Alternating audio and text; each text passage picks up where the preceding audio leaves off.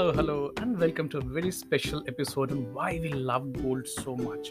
Do you know this fact that Indian households have 25,000 tons of gold stored in our houses? That's equivalent to 110 lakh crores.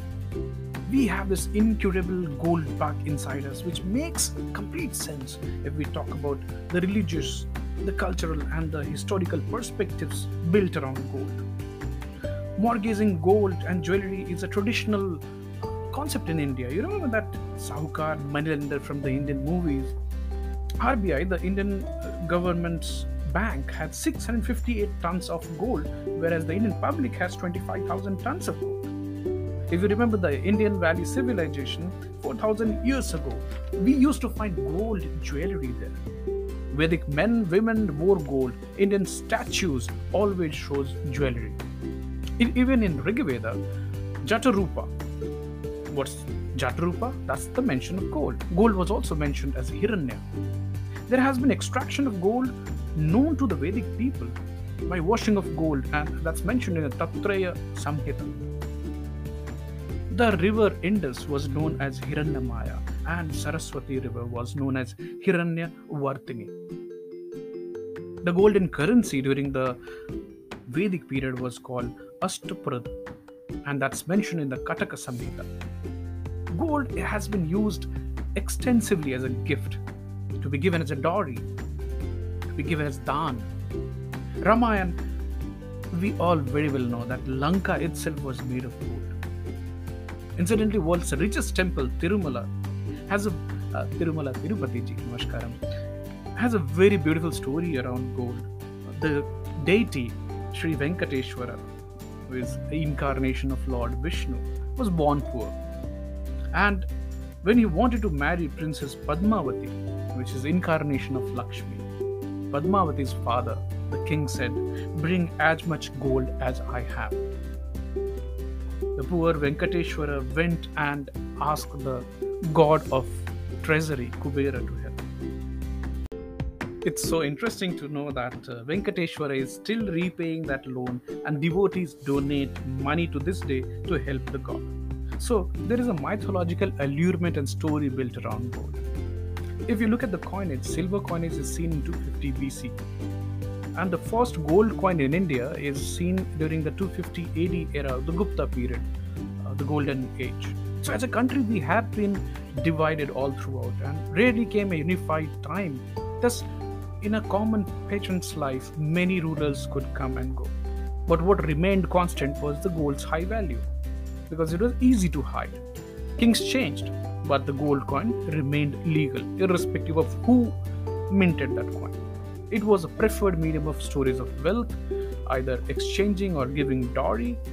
Though in 1857 there was the first time in all India unified currency, still gold continued to be uh, the most mentally peaceful, stable way of storing and hiding wealth. Hiding is important for Indian perspective. You can't hide real estate, real time, big time, but you can hide gold. So very very uh, interesting love story of gold uh, with our religious charitable trusts also. So as per the business standard March 24, 2016 report, approximately 4,000 tons of gold is held in different temples. So let's do a quick countdown according to that article. Which are the most richest temples? The number one is Padmanabha Swami Temple in Kerala. According to 2011 Supreme Court team, they found 1,300 tons, which is equivalent to 22 billion dollars. There are still five secret cellars yet to be opened, so actually nobody is sure how much gold that still holds, and it's the matter is sub judice. Second comes Sri Venkateshwara Temple, Tirumala, Andhra Pradesh. Incidentally, they get 100 kg gold per month as donation prior to the lockdown, uh, which kind of accumulates to 1.2 ton per annum.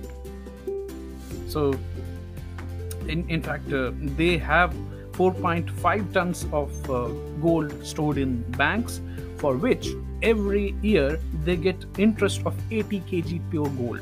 Wow. Number three, Vaishno Devi Temple. Uh, they have 1.2 ton of gold. Uh, in fact, in the last uh, five years, the average gold they have got as donation from devotees is 193.5 kg uh, till 2014. Out of that, uh, incidentally, 43 kg was found fake. So I do not know uh, the people who bought gold to donate and uh, give it to the deity were they cheated by the jeweler or they willingly i don't know Siddhivinayak, the Mumbai Bappa, has 160 kg of gold in its vaults. Sai Baba of Shirdi has 376 kgs of gold. Sri Krishna Temple, Guruvayur, Kerala, has 2 tons of estimated gold. The Jagannath Puri Temple has 208 kg jewelry. No estimate of gold treasure because there are still many vaults which have not been opened and it's considered the gold of God. And there is so many myth, myth and stories around that one who opens the vault would not see the light of the day. Somnath, close by, has 35 kg of gold. So, incidentally, the Indian households have 81% of gold. The temples have 16% of gold. The Reserve Bank of India has 3% of gold overall. Now, uh, at, at, that was the Hindu religious bodies which have gold. The Golden Temple has 160 kg gold, which was equal to 65 lakhs in 1830. Maharaja Ranjit Singh Ji helped make it golden.